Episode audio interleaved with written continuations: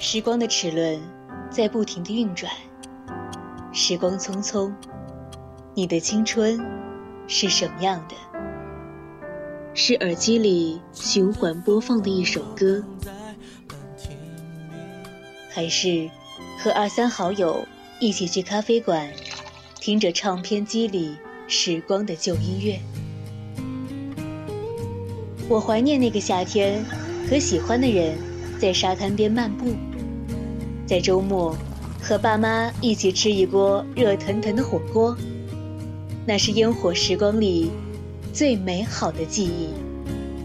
愿我们的青春都向阳而生，永葆热爱。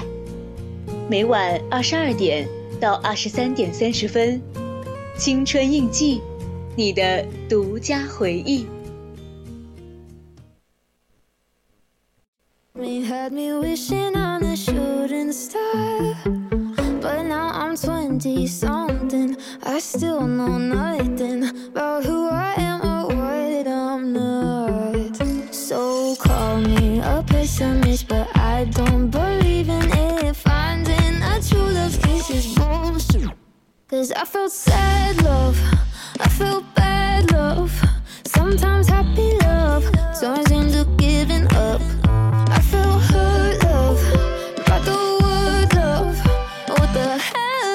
Love supposed to feel like?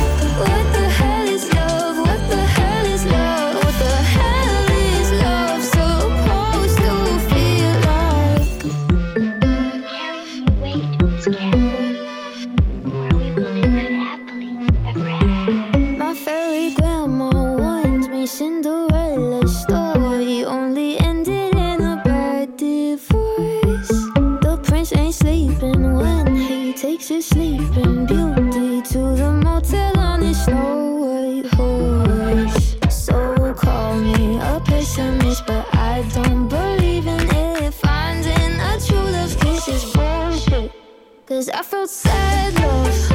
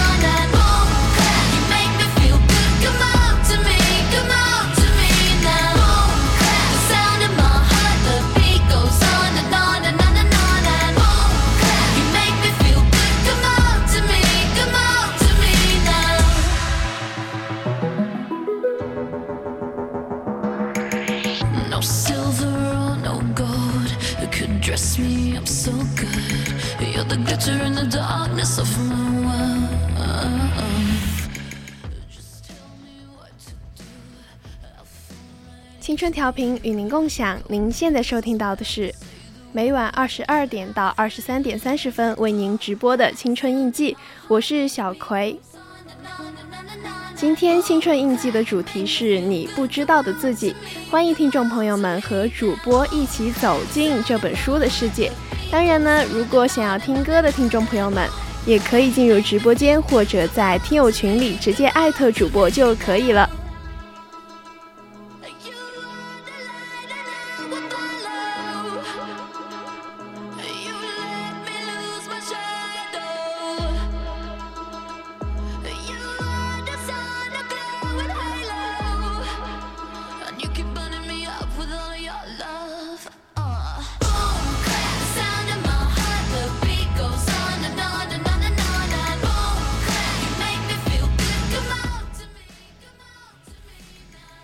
实这本书，嗯，主播在上次做节目的时候也有提到过，就是你不知道的自己。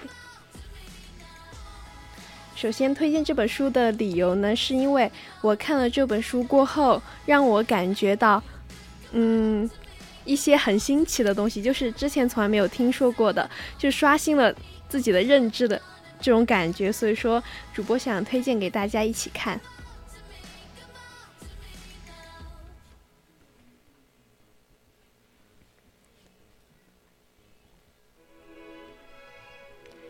嗯，这本书呢，它分为有五个章节。第一个章节呢叫“我们内心的冲突”，第二个章节是“把自己当自己”，第三章呢就是“越是本能的越可靠”，第四章呢叫“当幸福来敲门”，第五章呢是“没有深情就没有真正的深刻”。今天呢，主播从第一章。开始，我们内心的冲突。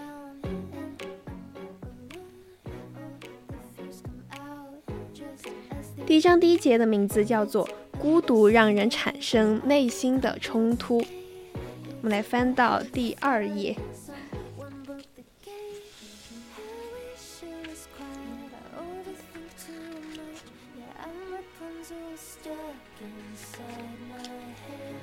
马克思说。人是一切社会关系的总和。现代心理学的客体关系理论认为，人是被他所处的关系所造就的。没有关系的存在，就不可能有人，也不可能有人类社会。对一个个体来说，它可以处于两种完全不同的关系之中：一种是配偶、亲人或者朋友在一起。享受交流情感和观念的愉悦，另一种是没有关系，没有与他人的交流，这是一种特殊的关系，我们称之为孤独。表面上看，孤独不是一种一种很好的状态，渴望交流是人的最本质的特征之一。没有交流，心灵就像没有养分的植物一样枯萎。但是呢，从更深的层面来说，孤独同样也是人的最本质的特征。在生物进化史上，从低分子物种、高分子物质到单细胞生物的飞跃，成就的就是一个伟大的孤独。细胞膜的出现为个体和外界的隔离创造了条件，也就是为孤独创造了条件。从这一刻开始。交流和孤独就成了个体的两种截然不同、又缺一不可的生存状态。作为个体的人也是孤独的。首先，在躯体上的孤独，体表的皮肤就是我们的边界；其次是心理上的孤独。如果不借助工具，比如语言、文字、手势等等，我们就无法知道别人在想什么。相对于大自然而言，人既是大自然的一部分，又是又是孤独于大自然的孤独的存在。既然孤独是人的本质需要之一，那处于孤独之中就是满足了人的需要，对人有好处。这些好处归纳起来大概有以下几点：第一，一个人既然是被关系所造就的，那他也会被关系所限定。这种限定显然不利于他的发展。适当的孤独可以使他摆脱关系的限定，更多的成为他自己，更大程度上成为一个有独立人格的自由的人。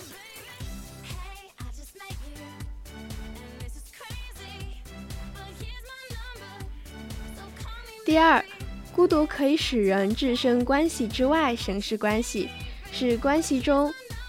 的交流变得更恰当、更通畅。一些企业的最高决策者或者国家的领导人总会找机会让自己独处一段时间。他们身处复杂的关系中，即使他们具有居高居身居高位的人一切优秀品质，比如智慧和稳定的人格等等，使他们能较少受关系的影响。有能力主动的影响和控制关系，但是在复杂的关系中，时间长了也难免会被关系左右，进而导致判断和决策上的失误。孤独可以使他们重新找到自己的智慧和力量，更好地掌控那些他们必须掌握的关系。一个没有时间孤独的决策者或者领导人，可能已经成为或即将成为他人的傀儡和形形色色的关系的牺牲品。第三，从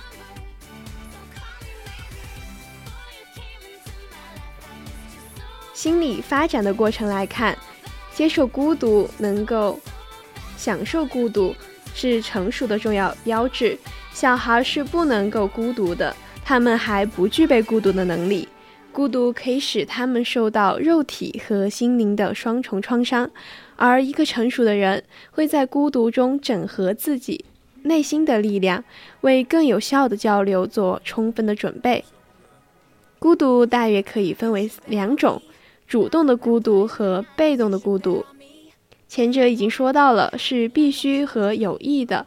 后者则是不必要的，或者是没有好处的。有两种情况可以使人处于被动的孤独之中：一种是外界强加，比如说因为某种原因被困于孤岛之上，无法与外界联系；另一种情形是一个人的主观愿望是与人交流。但是由于内心的问题，使他缺乏了交流的勇气和能力。比如有社交恐惧障碍的人，他们害怕由跟他在一起所产生的不良情绪，从而回避一切有人的场景。如果是这种情况的话，就应该寻求专业的帮助。当一个人处于青春期，特别是青春期的中期。二十岁左右的时候，会有一种难以遏制的孤独感，这是因为随着生理和心理的成熟，独立的愿望已经增长到了一定的程度，使他想要摆脱对父母的依赖。而另一方面，他还没有完全的社会化，没有自己固定的交际圈子，经济上也还不能独立。这是一种两头都不着的情况，像一个被抛在空中的皮球，既不能原地，又不能落在他处，所以孤独。所以呢，孤独感就不可避免了。随着成长的推进呢，这种孤独感会慢慢的变弱，或者被其他原因引起的孤独感代替。有这样一些人。他们即使在人群中也会感到孤独。如果偶尔有这样的感受，那也没有什么太大的问题。但是呢，如果经常有这样的感受，那就可能是心理上出了什么问题。一般来说，两种人容易在人群中感到孤独：一种是很自傲的，另一种是很自卑的。当然，从心理学上来说，自傲和自卑是同一种本质的两种不同的表现形式。都是由于过分的关注自己，不善于跟他人交流引起的，或者换句话说，自卑和自傲既是不与他人交流的原因，也是不与他人交流的结果。如此，因果循环呢，便离人群越来越远。一个能够与他人充分交流的人。是既不太可能过分自傲，也不太可能过分自卑的。他会客观地把自己看成人群中的普通一员。这样的人怎么会在人群中感到孤独呢？孤独的时候，人们都在干些什么呢？人与人可以很不一样，但不管做什么，如果一个人在孤独的时候所做的事情，与他在有人在场的时候所做的事情反差太大。那我们就可以说，他是一个生活的比较真实的人，一个内在和外在比较和谐的人。反之，如果孤独时所作所为与在公共场所的表现差异太大的话，那我们就认为他是一个欠真实的人，一个内外不和谐的人，甚至是一个喜欢欺骗自己或者欺骗别人的人。当然，还有可能是一个活得很辛苦的人。中国传统文化中有一个很重要的修身的要素，就是慎独。它的含义是，一个人一个可以被称为君子的人，即使他在独处的时候，行为也要符合伦理道德的规范。这样的要求是很有心理学意义的。在与他人一起的时候，我们的行为会被他人批判，我们自然会把行为调整的符合一般道德伦理规范。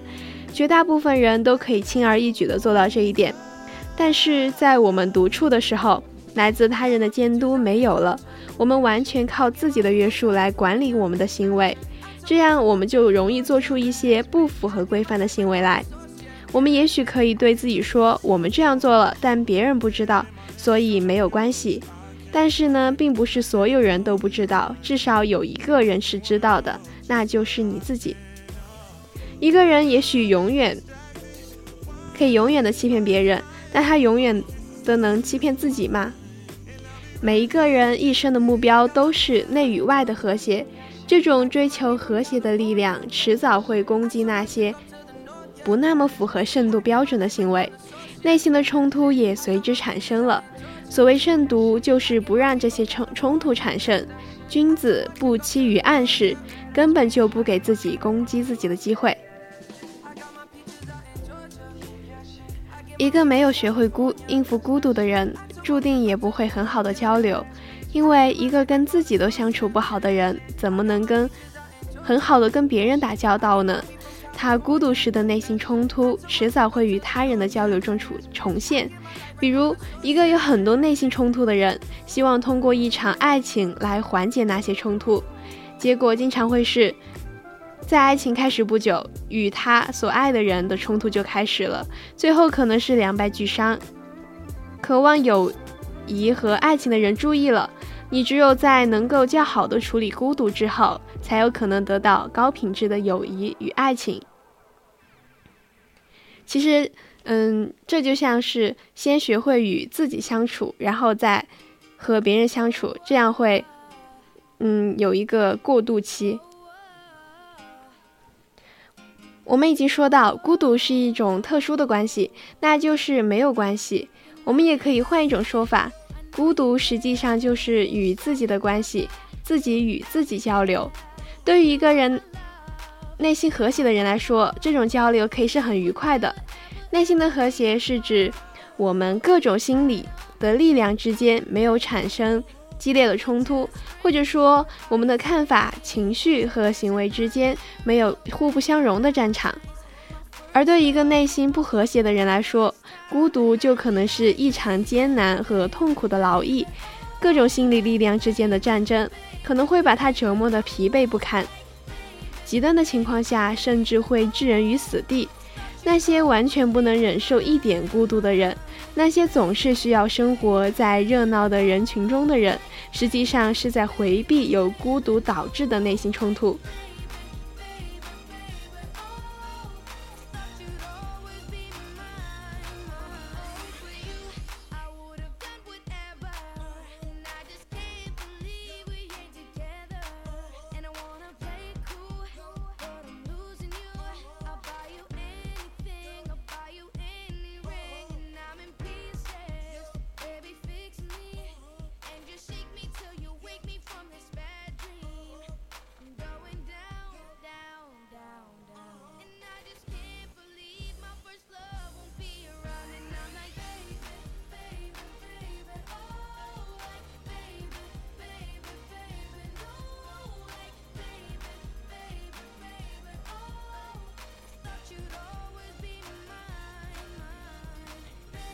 恰当的、健康的孤独，常常会带着一种淡淡的忧伤。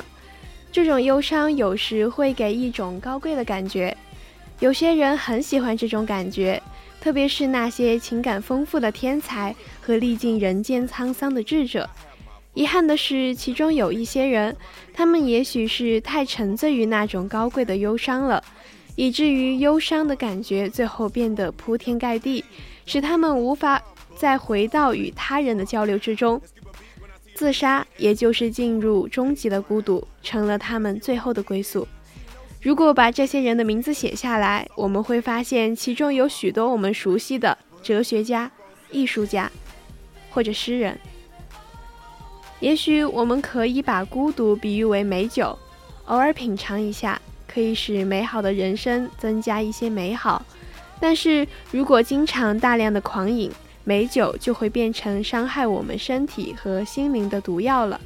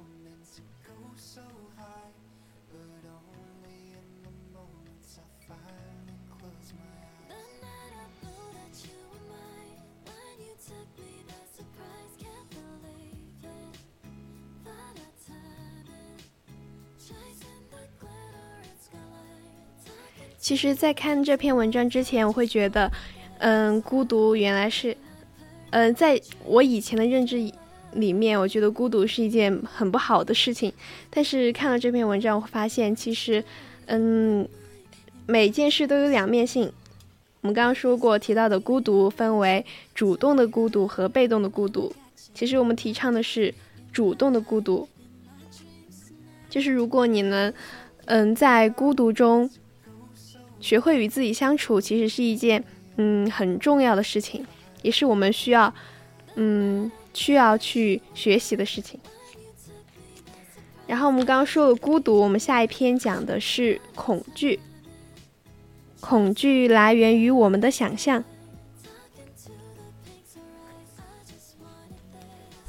这是一篇嗯像故事一样的一篇文章。妻子带着四岁的女儿和单位的其他同事一起去江滩公园玩。我在家做了一些自己的事情。傍晚时分，天开始下大雨。妻子打电话来说，他们被困在了马路对面的停车场，让我送几把雨伞过去。我想现在是夏天，从停车场走回家只需要七八分钟，加上回家以后总是要换洗衣服和洗澡的，淋雨回家应该没有什么关系。我就说，就淋雨回来吧，做这样的事，女儿肯定会很高兴的。妻子了解我，知道我不是想偷懒。便征求其他人的意见，都不同意，我只好去送伞了。拿了四把伞，穿上一双拖鞋下楼。大马路的边上站满了数以百计的躲雨的人，他们都看到了这一幕：一个男人手里拿着四把伞，却一把也不打开，还不慌不忙地在大雨中走着。他们可能会想，这个人是不是精神病啊？我心里想着好笑，如果他们问我，我就说我是精神病医生，这也没撒谎嘛。到了停车场，我把伞全部分给别人，抱着女儿就朝雨中走。送伞的人反而要淋雨，别人有些过意不去。我说没关系，我想淋淋雨。豆大的雨滴打在脸上、身上，有一点点疼，还有一点点冷。女儿开始有些惊慌，大声叫。把我的头发打湿了，把我的衣服打湿了。我说：“别怕，别怕，淋雨就像洗澡玩水一样好玩。”片刻之后，她就变得像我一样镇静。过了一会儿，就在我身上像雨点一样欢腾起来。哪有小孩不喜欢玩水的？于是，街边躲雨的人又看到了这样一幕。那个有伞不打的疯子，现在还让一个小孩淋雨，真是害人啊！我这次没有想着好笑，而是想，我如果走过去跟他们说，淋雨并没有你们想象的那么可怕，回家洗澡也是要把身上打湿的，他们会怎么想？会怎么做？估计同意我的看法，但进入雨中往家走的人不会太多。这个世界上真正值得恐惧的事其实很少，在很多情况下，我们是被自己给吓着了。比如，有人害怕在公共场合说话，实际上对一千个人讲话跟对一个人讲话，在本质上是没有什么区别的，都是你一边想一边让神经支配的你的声带震动，声波就传到了别人耳朵里。传一个人和传一千个人，对你来说都是一样的。如果在公共场合讲话讲砸了，最坏的结果是什么呢？会死人吗？不会，那就不值得恐惧，就像淋雨不值得恐惧一样。说起这个在公共场合讲话，我之前看到过一篇文章，就说如何在演讲的时候不怯场，然后他提到了一个词叫“思意”。嗯，就是思是就是那个思字的思，意是，呃，意思的意，就是思意。他说要去除思意，什么是思意呢？就是你害怕在别人中、别人眼中看到，嗯，看到就是表演搞砸了的你，就是你很害怕这种感觉，就是你会担心别人眼中你是什么样子的。然后这个时候我们就要去。抹掉这种私意，就是不要担心你在别人眼中是什么样子，出丑是什么样子的，不要去担心。你要担心的是，你能带给别人什么，你的演讲能让别人感到怎么怎么怎么样，这才是你需要去做的。其实就是做好自己就可以了。接着还有考试，从考试本身来说，它跟平常做作业。没有什么不同，不同仅仅在于作业做不好没什么关系，考试考得好不好就可能与是否能够升学、家长老师的脸色是否难看联系在一起，而不能升学看难看的脸色也不是天天塌下来的大事嘛。如果我们把考试当做平时做作业，那至少不会因为恐惧的连平时做作业的水平也发挥不出来。大多数恐惧来源于我们的想象，比如，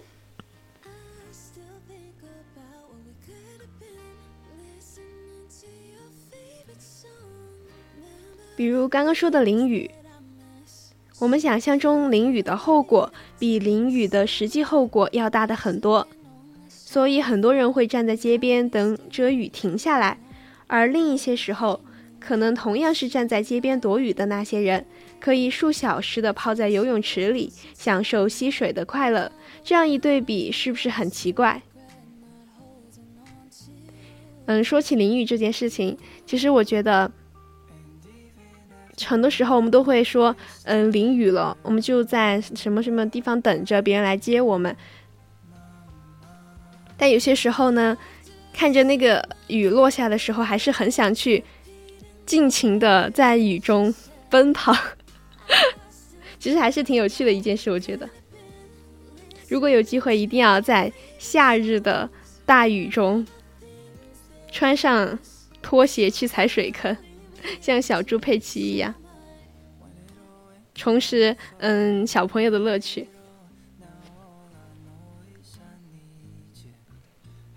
面对想象层面的恐惧，我们可能永远都是失败者。因为这种恐惧是我们自己制造的，而且会被我们自己不断加大和加工和放大。对付这样的恐惧，最好的办法就是抛开想象，想透一件事情的真实后果。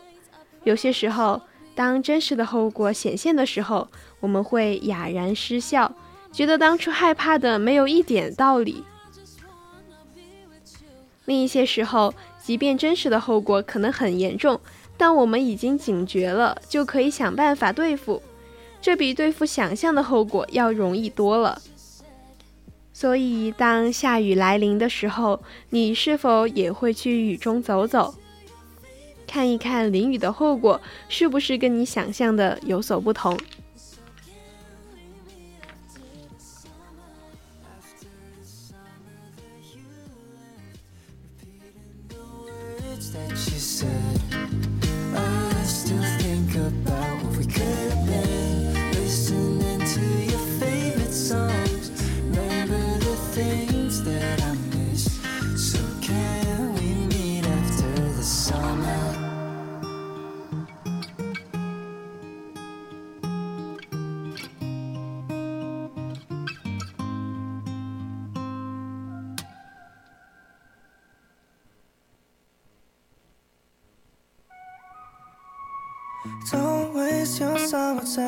Bad things on your mind. Get a little loose, let loose, baby. I know sometimes you've been feeling motion, rocking back and forth and out of our love. Ooh, yeah, summer, won't you come and be mine? Come and spend your seconds with me. I'll give everything that you need. For the summer, won't you come and be? Come spend every second with me. I'll give everything that you need.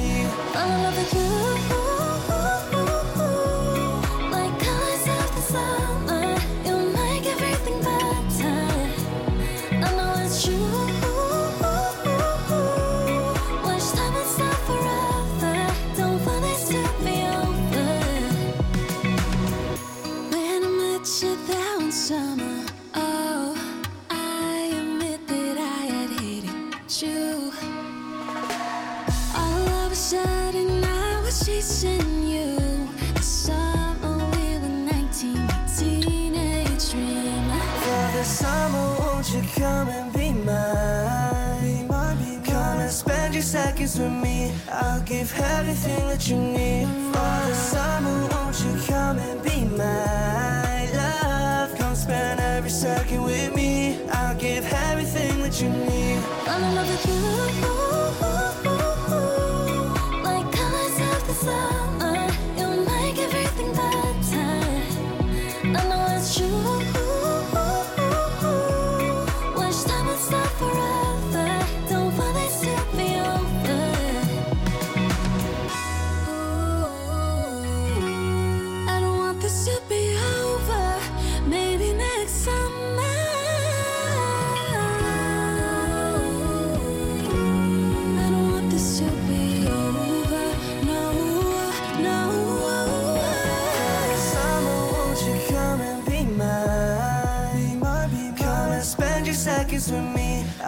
Give everything that you need. For the summer, won't you come and be my love? Come spend every second with me. I'll give everything that you need. I'm in love with you.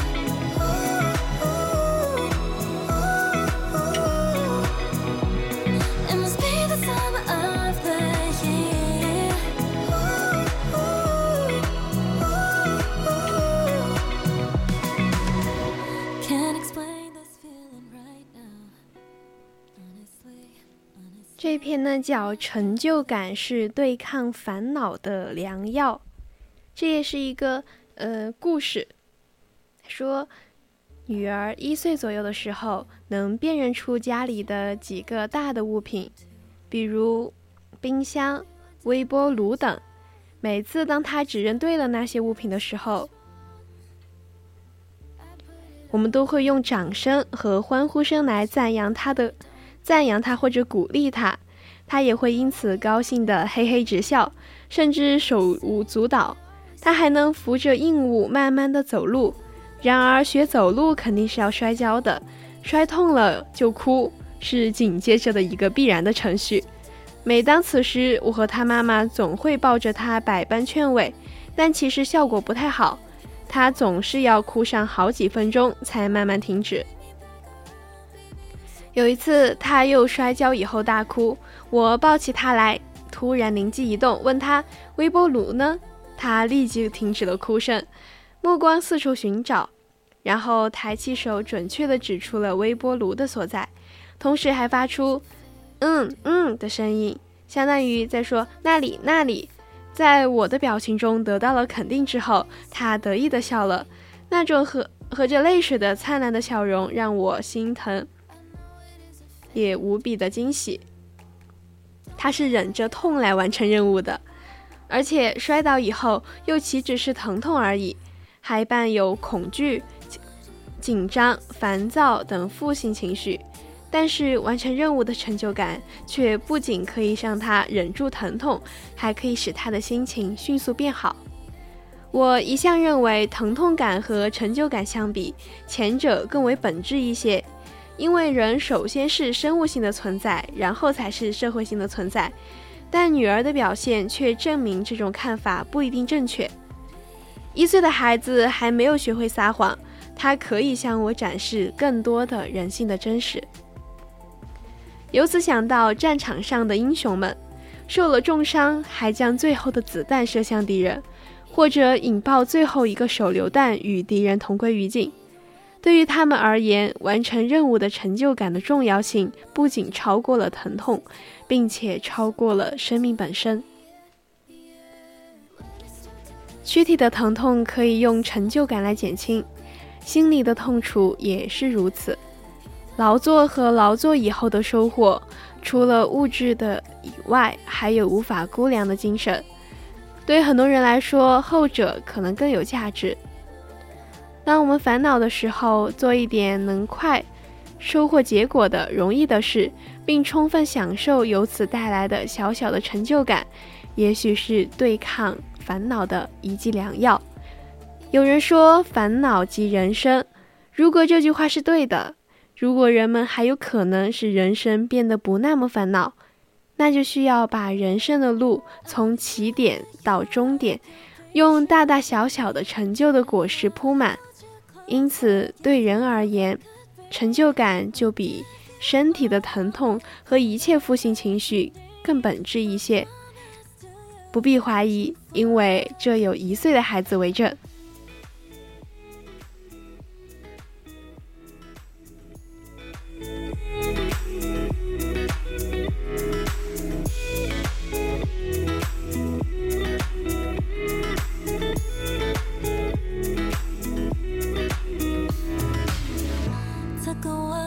When we met, I knew I've been looking everywhere for somebody like you.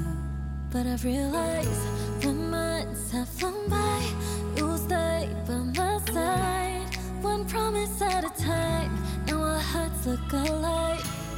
And at times we're dishonest. I'm trying, I promise that we're getting better and better slowly. I'm true to you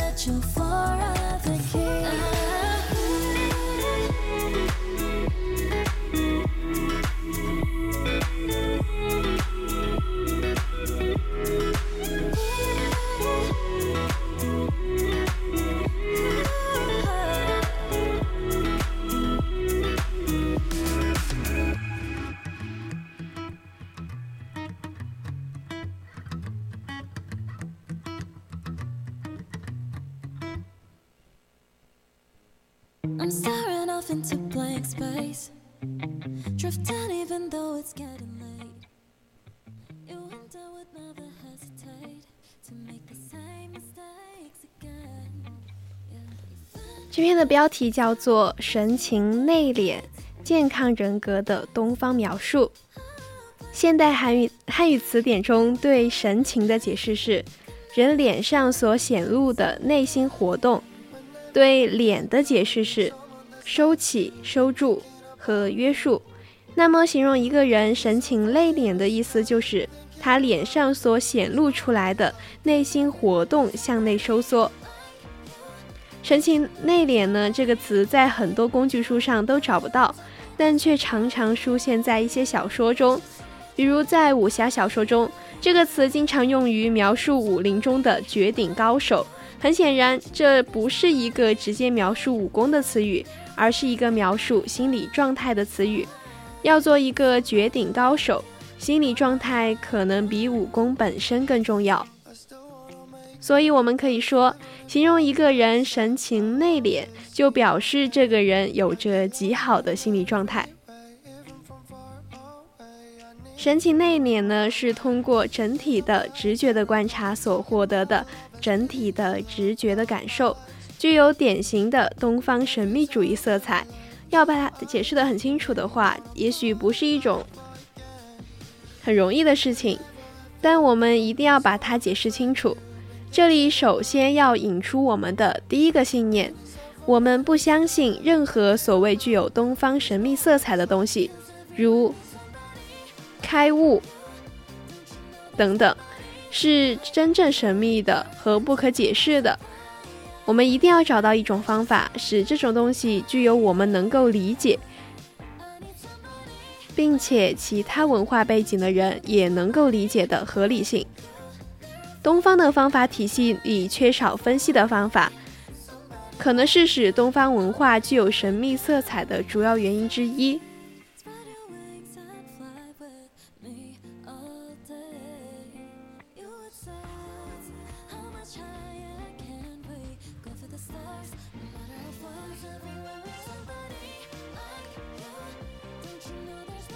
一个对象，如果你不把它拆开来看，那它在你面前可能就永远神秘的。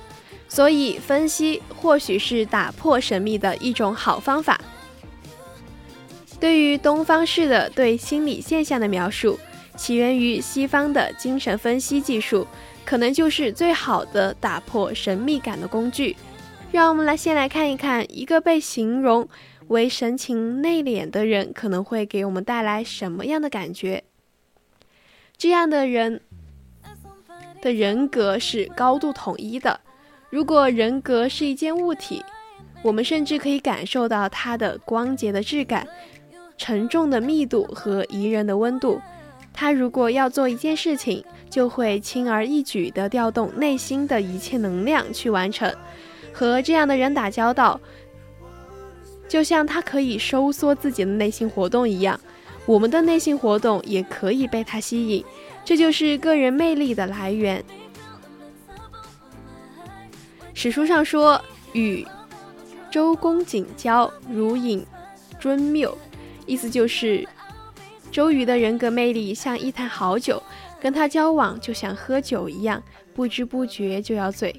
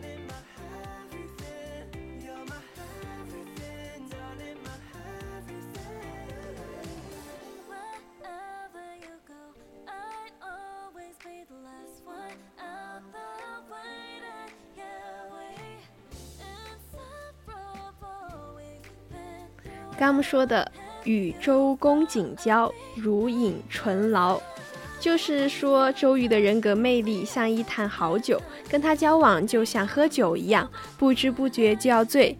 也是说，嗯，周瑜的人格魅力很，就是刚刚说的很高大，他的人格是高度统一的，跟他交往就会不自觉的被他吸引，把他比作一坛，嗯，酒好酒。这样的感受呢，与神神经症患者给我们的感受恰恰相反。他的人格是不统一的，可能有着粗糙的质感、松散的和不均匀的密度，以及忽冷忽热的温度。如果他要做一些一件事情，就不太容易调动内心的一切能量去完成。比如打个比方，如果神情内敛的人的人格像一个国家的中央集权状态，那么神经症患者。的人格就像这个国家正处于诸侯纷争的状态之中，跟他打交道，我们会因为他在情绪和行为上的变化莫测而不知所措，所以会或有意无意的可怜他、疏远他。由于他自己的内心活动都没有被他收缩，我们的内心活动当然也不会了，所以他不会给我们以有吸引力的感受。交往的不稳定感还可能来自于过去的经历和现在的状态之间的联系没有被揭示，所以他们都可以独立的影响人的行为。谁会跟神经症患者打交道？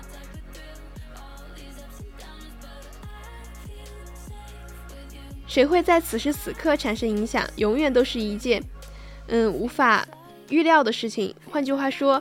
如果你跟一个神经症患者打交道的话，你很难知道你是在跟现在的他打交道，还是跟过去的他打交道呢？以上的描述呢，是在神经神情内敛的之上，又增加了一些东方神秘主义色彩。不能说没有益处，但却与我们破除神秘的目的有点像背道而驰。现在，我们就用精神分析的方法来看一看。神秘的背后到底有什么东西？精神分析的人格结构理论认为，一个人的人格有三个层面组成。最底层的是本我，代表着这个人的生物性冲动，比如食欲、性欲等。中间一层是自我，也就是 ego，在是它与周围环境、社会环境相适应的部分。最上面一层就是超我，代表着父母、老师、社会等各个方面在伦理道德方面的要求。他们三个之间都是有一种互相协调的作用。其实本我就是最真实的自我，比如说，也叫做快乐的我。自我呢？自我呢，相当于是处于中间的一种，嗯，它是协调的一个作用。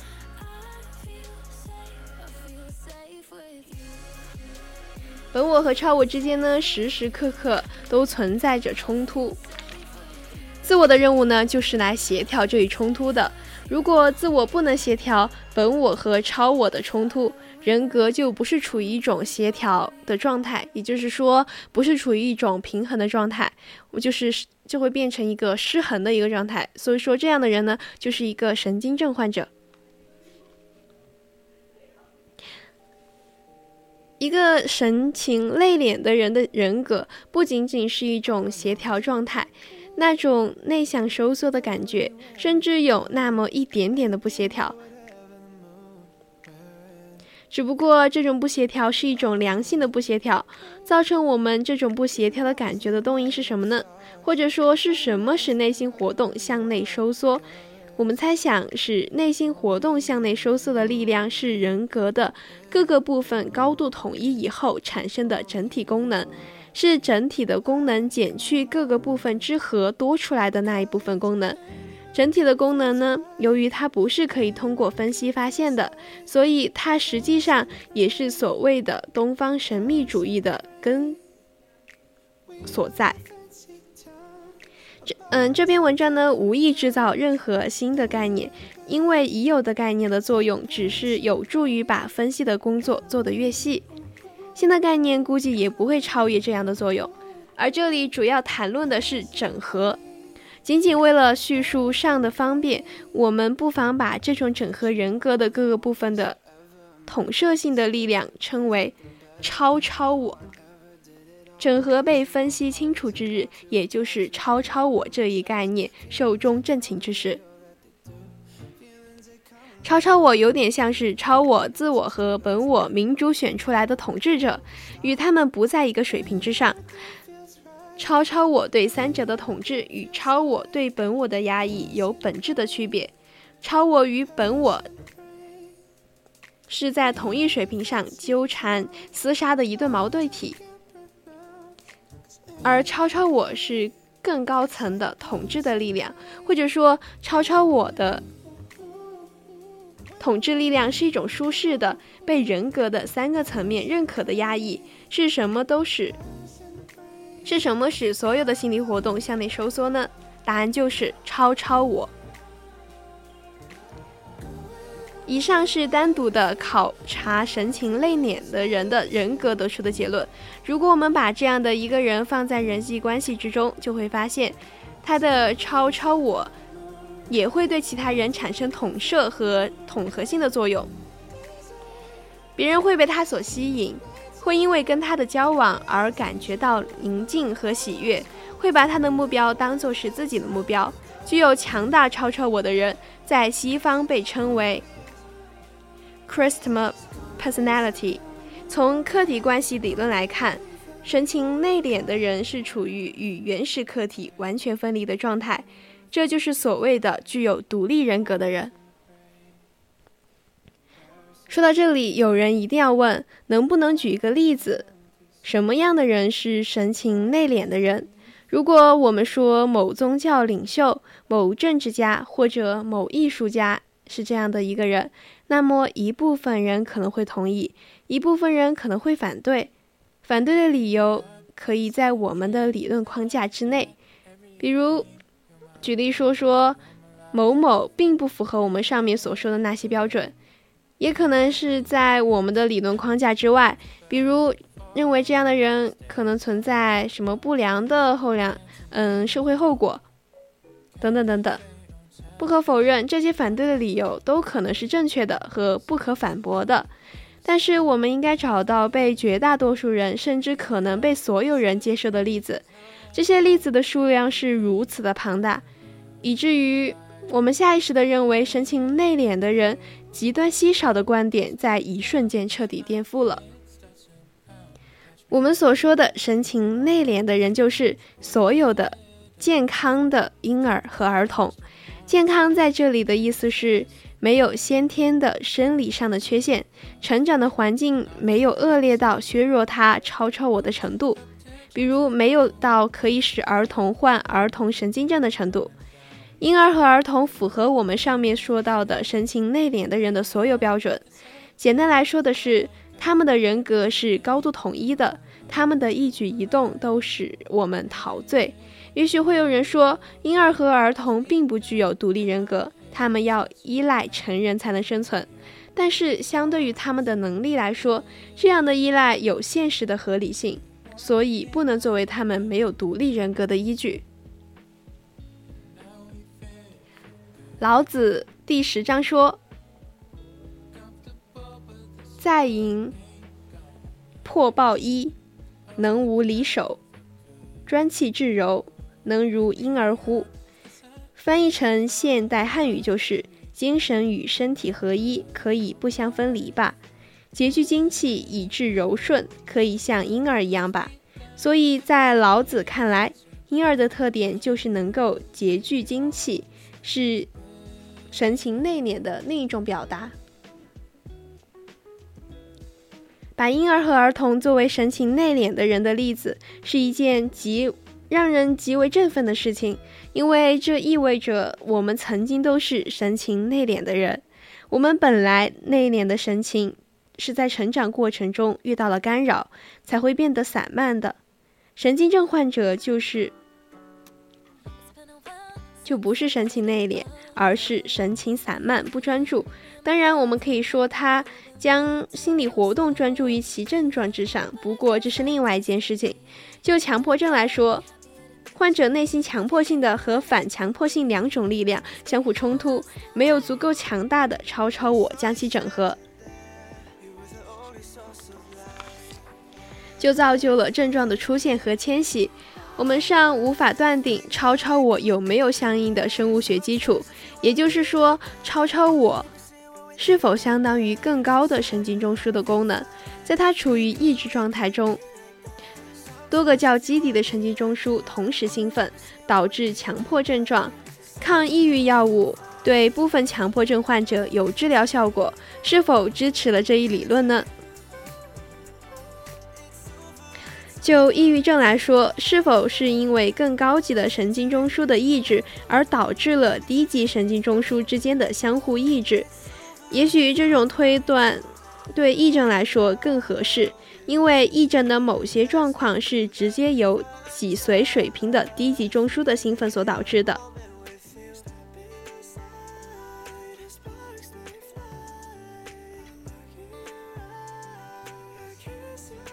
从动力学治疗角度看，治疗的设置和治疗师温和的态度，就是对患者向婴儿发向，就是为患者向婴儿方向退行提供条件。或者换句话说，治疗师让患者回忆起既往的神情内敛的状态，并且努努力地保持它。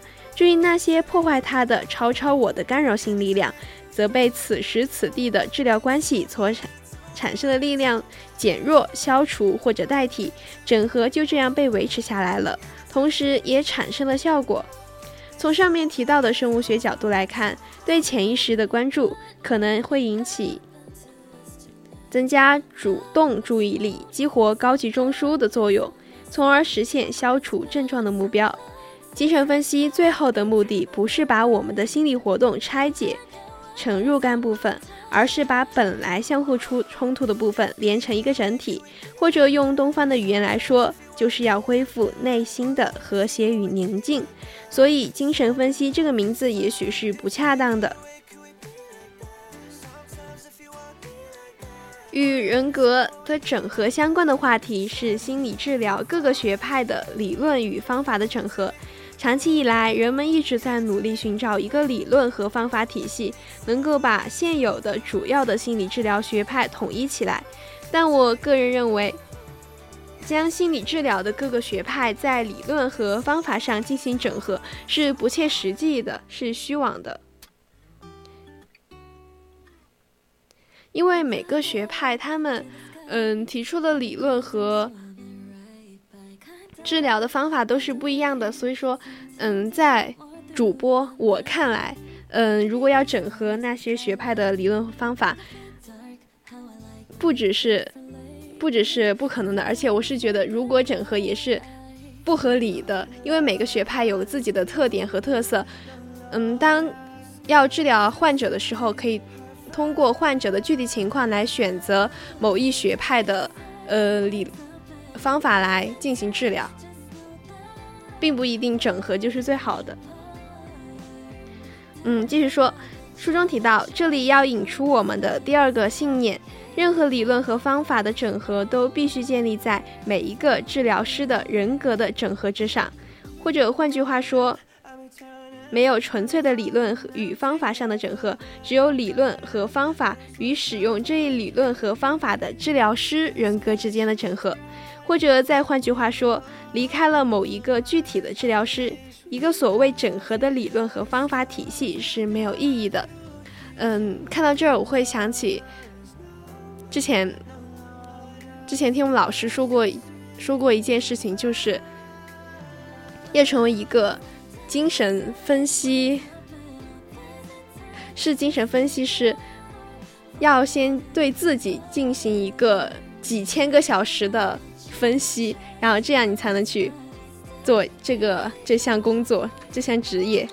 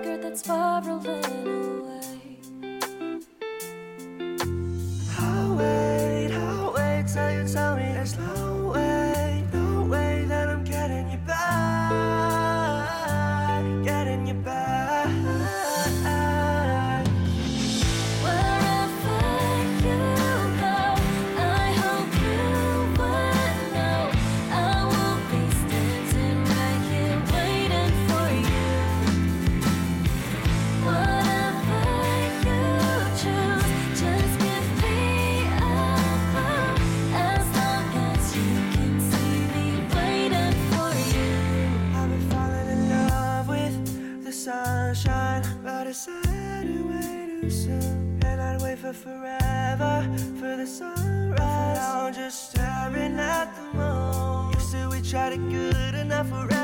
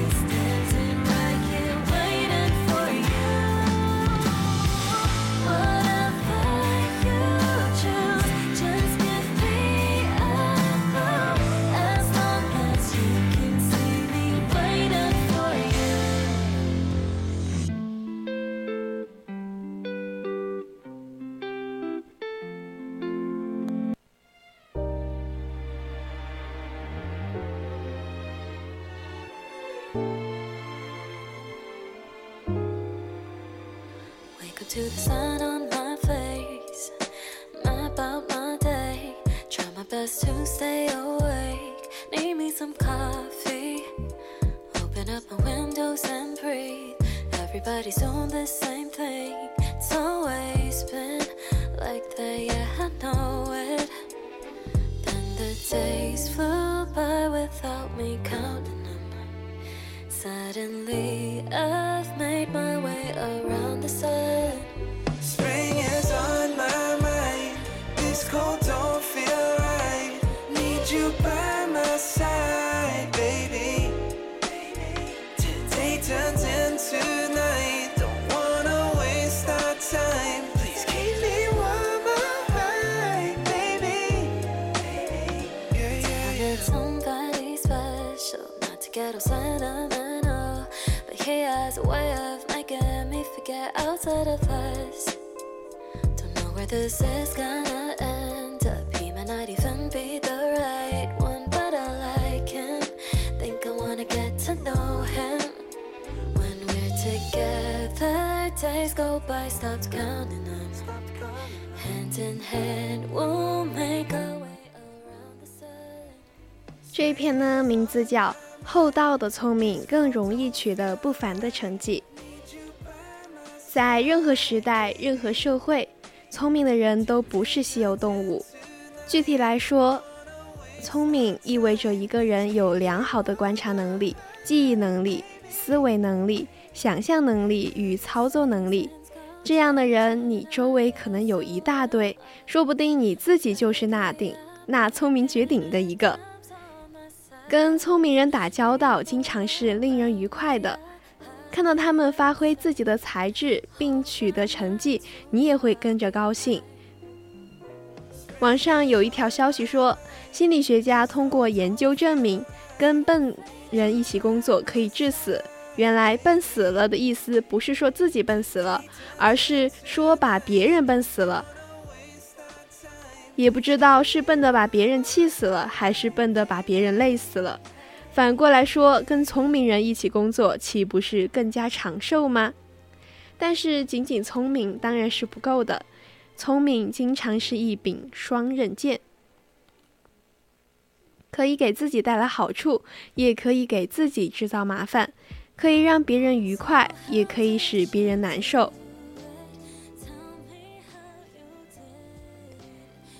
我认识一个人，我们打了近二十年交道，对他的聪明我佩服得五体投地。他给人的感觉是，任何时候、任何地方和对任何事情都动脑筋，可谓机关算尽。没有他，我不知道的知识；没有他不知道的知识，没有他办不成的事，也没有哪个人的弱点和毛病能躲得过他的火眼金睛。特别是最后一点，简直让我。叹为观止，在普通人的人际关系中，一个人把别人的心思和行为琢磨到那种程度，而且评论的时候完全没有一点点恻隐之心，简直有些恶毒和可怕。如果跟他共事，估计不仅不能长寿，反而会比笨人共事死得更早。别人果然怕他。在人际交往中，我本来是一个很随意的人。但却谨慎地跟他保持着距离，只跟他一起务虚，绝不务实。也就是说，喝酒作乐可以，但不一起做事，也不交心。他几乎没有一个真正的朋友。也许跟我一样，躲着他。最近听说他离婚了，他的妻子带着儿子去了南方的一个城市，原因是受不了他的明球茶、明察秋毫和永远正确。我的另一个朋友也是公认的聪明，知识渊博，才华横溢，但在为人处事上却有点憨憨的，一样明察秋毫，却时时呵护他人的尊严，吃点小亏或者受。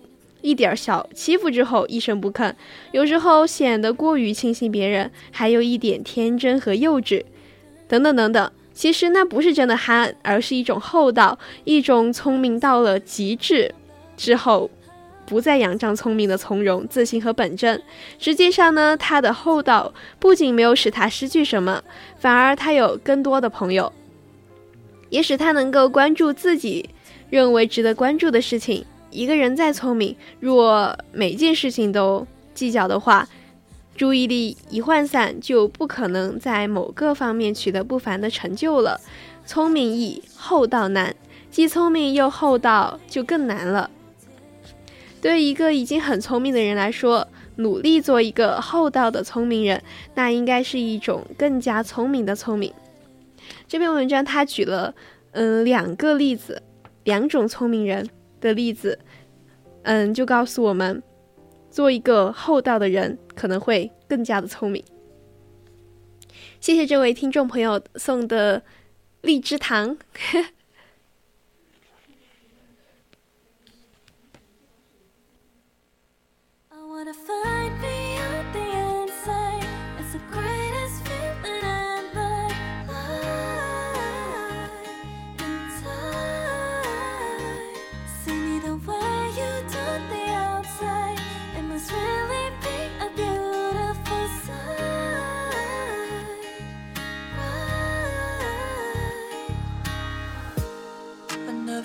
Gone by, and all I see you is next to me. Living like you're falling apart, but you don't need to look too far. Like a breeze in the moonlight, I always feel you get close to me. I'm better when I'm here with you, but you only see yourself in the way you feel in this moment. Look beneath the stars and find who you are.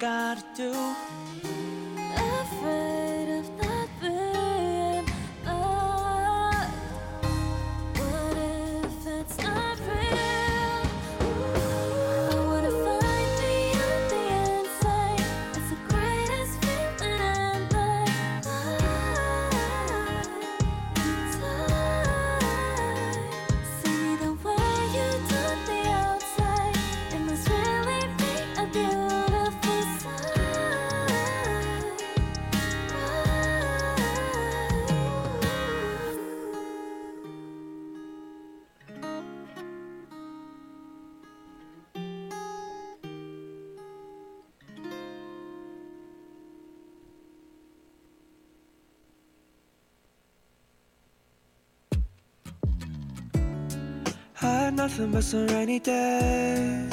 Ever since you took my heart away, I couldn't eat for weeks, and a piece of me can't find a reason why. 嗯，这位听众朋友怎么了？嗯，播到二十三点三十分，说出你的烦恼。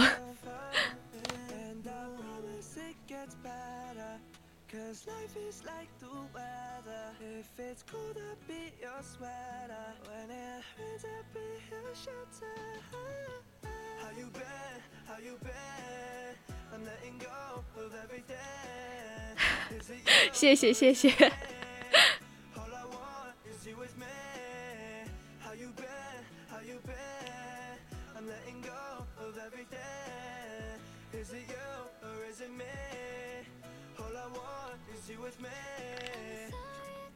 下一篇嗯下一篇文章呢是有没有吃过宜宾燃面？当然吃过呀，最喜欢吃宜宾燃面了。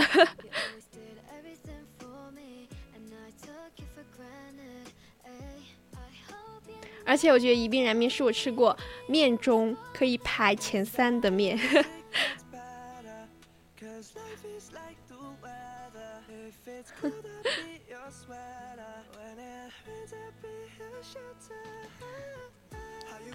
第一是我煮的面，我自己煮的面是第一。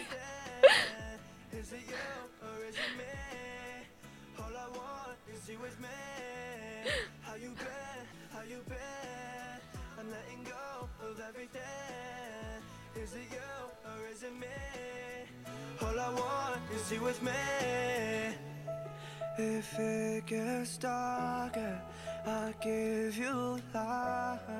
Cause when life's hardest, you shine so bright. And stars they shine brightest in the night. And loving is easy if you try. 好，我们接下来说的这篇课，嗯，不是这篇文章不是课文，这篇文章是 守护生活的基线本来就不那么艰难。如果将生活画成一条线，任何人的生活就只会是一条曲线，而不会是一条直线。这些生活的曲线大致可以分为两种，一种是虽然有波动，但大致上是在一条相对平直的线上上下波动；另一种波动则是全然无规律的。很显然，前一种人的生活是令人羡慕的。我们可以认为，那条相对平直的线就是他生活的基线。有这条基线在，他就会变得稳定从容。任凭外界风吹雨打、山崩地裂，他都不会受到太大的干扰。什么是健康的心灵？这就是健康的心灵。这条基线是由什么组成的呢？其实很简单，首先养成相对规律的作息习惯，这可以保证你有一个健康的躯体环境，使健康的心灵可以寄居其中。习惯的力量很强大，至少强大到可以抵御大多数的外界和内心的变故。如果你在任何情况下都能按时吃饭和睡觉，那你基本上就不用担心自己会出什么太大的问题了。其次呢，至少有一个好朋友，这可以被看作是你心灵的出气筒。出气孔，封闭式有害的。从古至今，没有一个人能不需要他人而活得健康幸福。也就是刚刚我们说过的，人是群居动物，就是我们会有社会性，我们需要朋友。应该有这样一个朋友，即使是他不在你身边，你只要想着他，就不会觉得孤单。再次呢，有一两种兴趣爱好，人生在世，看不见的心理负荷是很大的，我们有时候需要慰劳他一下。最后做好分内的事情，少年人为将来而学习，成年人为养家糊口而工作，这些都是天经地义的事情，不必抱怨，也不必赋予这些平常的事以超越的意义，只是去做就可以了。也许再不需要别的什么了。这些简单的目标，每个人不必花很多的时间和精力就可以实现。生活原来是可以不那么艰难的。如果你能坚守住一条由上面几个元素组成的基线，生活原来也可以是不那么动荡不安的。如果你守住了你的基线，那你就已经把你的生活和全部的未来建立在了磐石之上。主播想说的，正如这个标题所说，守住生活的基线，未来就不那么艰难。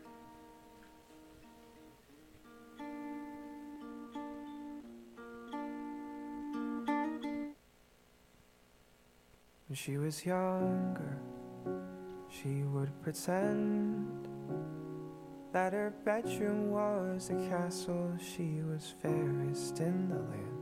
And she got older, and it all changed. There was no time for make believe, and all the magic slipped away until the light in her eyes it was all but gone. Cause all the dreams that she had turned out to be wrong. So keep your head up, princess, for your crown falls. Know these voices in your head will be your downfall. I know it gets so hard, but you don't got far to go. 再分享一篇，最后一篇主播很喜欢的一篇。人际交流的目的是愉悦别人和愉悦自己。我坚信这个世界上一定有真正美好的人，这有我的几个朋友为证。他们聪明、善良、快乐、宽容，跟他们打交道的感觉，除了愉快还是愉快。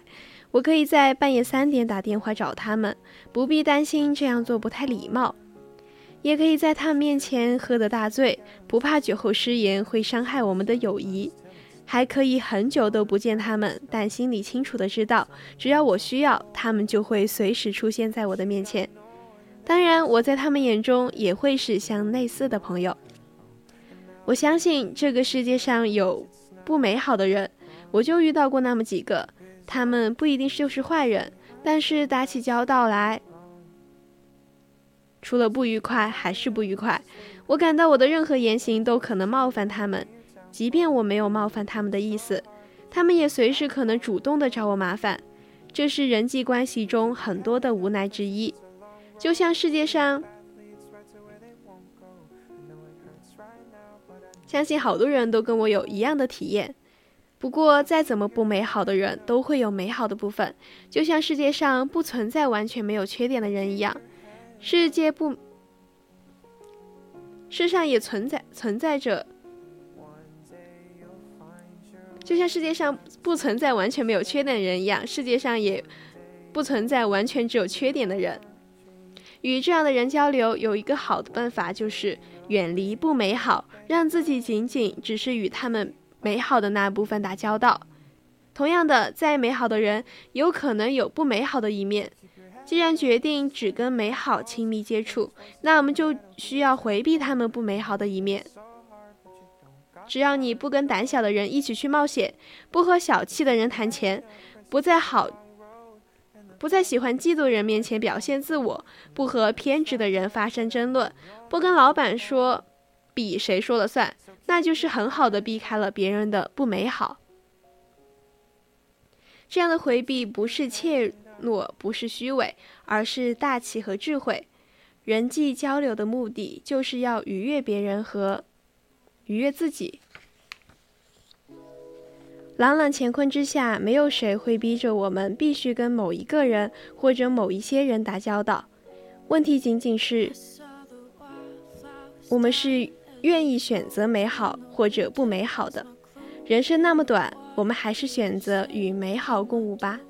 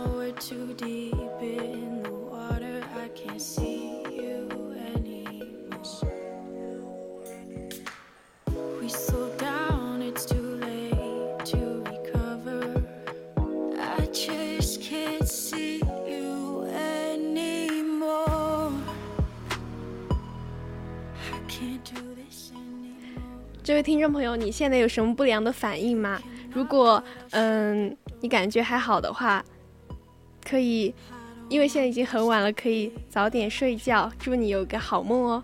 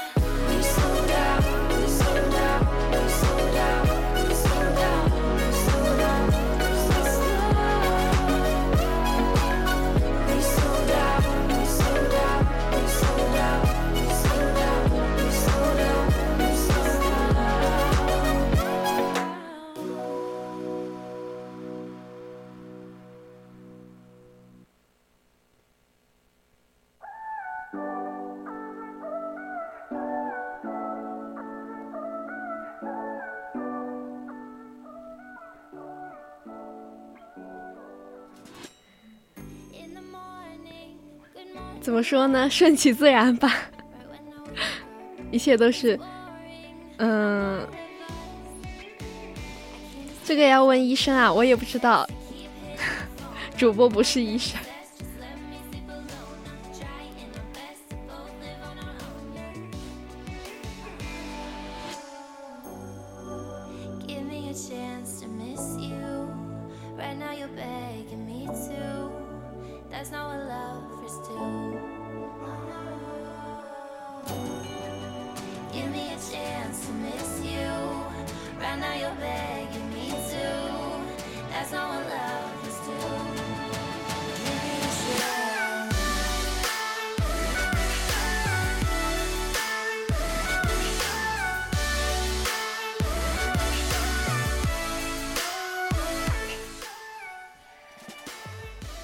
现在已经是北京时间二十三点二十七分，那么今天的青春印记到这里就要结束了。我是小葵，我们下期再见，祝大家晚安哦，拜拜。